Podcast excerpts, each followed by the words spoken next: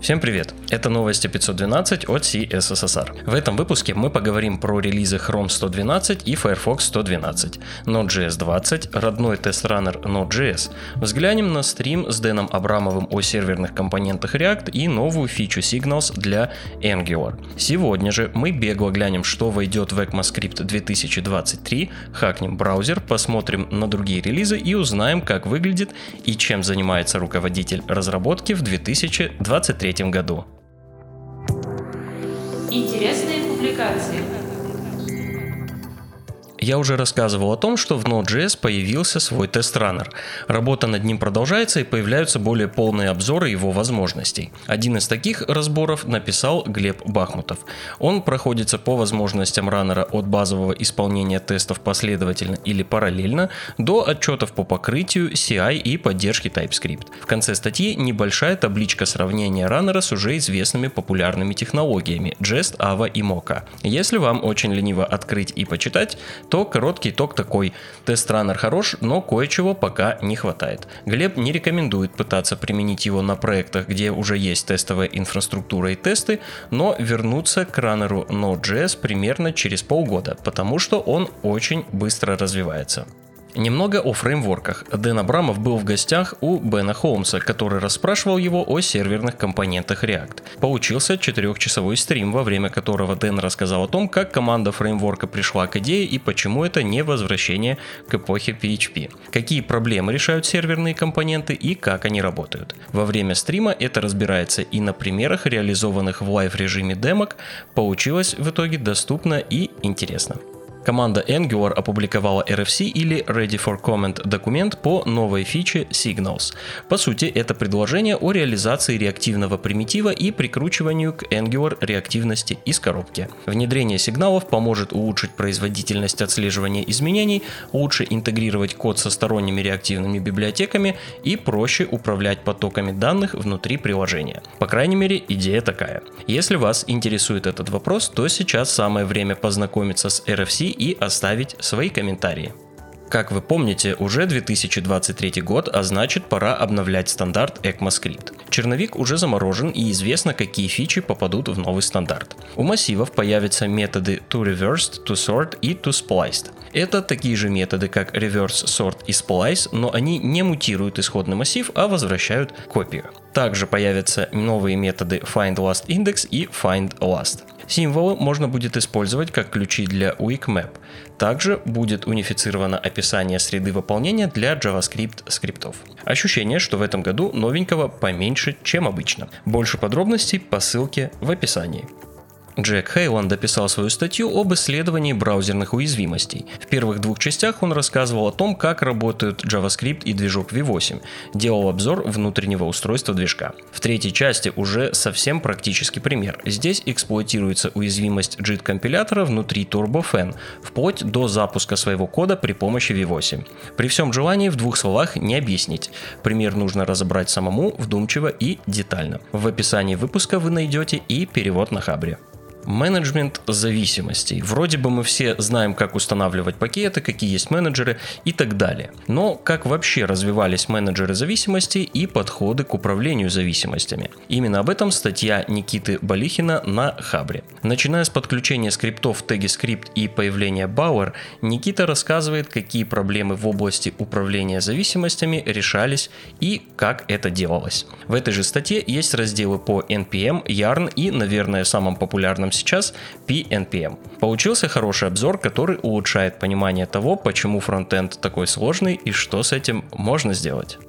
Кстати, о зависимостях. Если у вас есть своя библиотека или вы только начинаете ее создавать, то вам точно пригодится современный гайд по оформлению библиотек. Он охватывает в общем-то все, что нужно знать для оформления.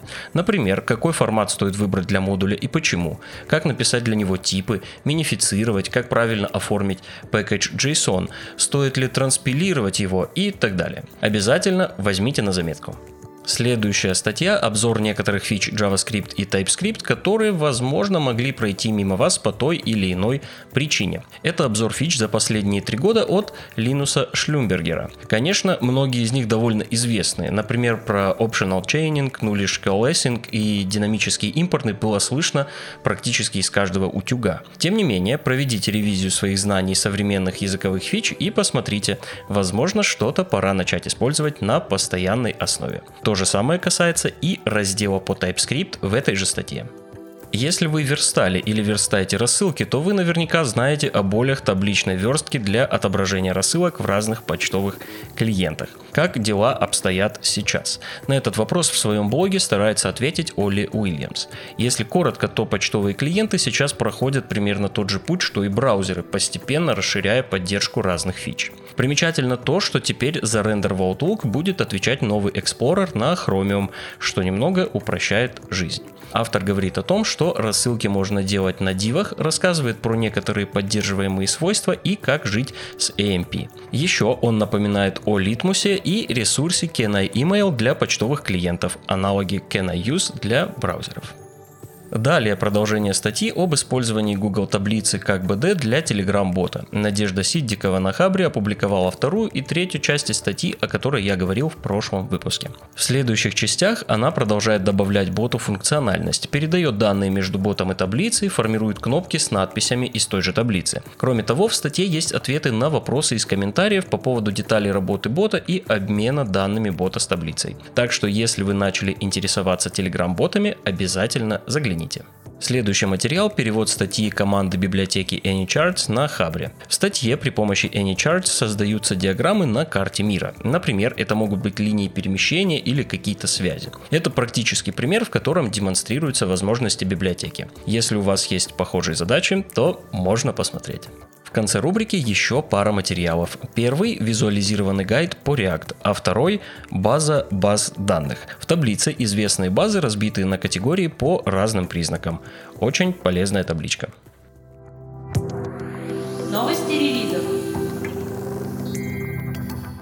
Доступен Chrome 112. Основное нововведение это нестинг или вложенность CSS правил. Понятно, что какое-то время мы еще будем пользоваться SCSS и другими инструментами, но круто, что нестинг теперь нативный. Кроме того, сменили алгоритм фокуса для тега Dialog. DevTools теперь, соответственно, обновили для работы с нестингом, а еще научили показывать подсказки из CSS документации на MDN. Кроме того, DevTools теперь работает с 10 версией Lighthouse. Больше подробностей в официальных обзорах новых Chrome и DevTools от Google. Вышел и Firefox 112. В этом релизе атрибут inert получил полную поддержку. В CSS были добавлены некоторые математические функции. Теперь поддерживается значение overflow overlay, а также метод navigator get autoplay policy. Кроме того, появились методы для рендера прямоугольников со скругленными углами в Canvas. В DevTools был добавлен вывод дополнительных сведений о соединениях. Как и всегда, был устранен ряд багов и уязвимостей.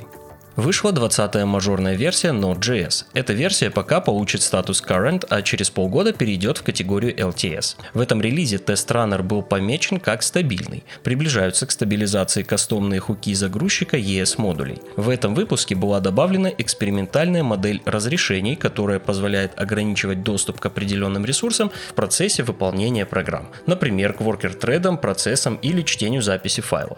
Получили обновления и другие поддерживаемые ветки. Вышли версии 19.9.0, 18.16.0 и 16.20.0. Давненько не было ничего про PHP фреймворки, а я надеюсь в ближайшее время исправиться в этом плане. Сегодня о релизе 10 мажорной версии Laravel. 10 версия научилась запускать внешние процессы, можно даже несколько одновременно. Появился новый пакет Pennant, который позволяет условно выполнять те или иные функции, что может быть полезно для АБ-тестов и в других ситуациях. Тест-раннер получил возможность профилирования тестов, чего, честно говоря, частенько не хватало.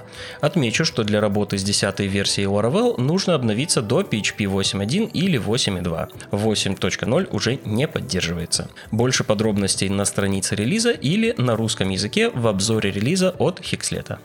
Вышла седьмая версия Storybook. В этом обновлении вид получил поддержку первого класса, а Next.js и SvelteKit теперь могут использовать Storybook без особой настройки. Был освежен интерфейс. Изменений было анонсировано довольно много, больше подробностей на странице релиза.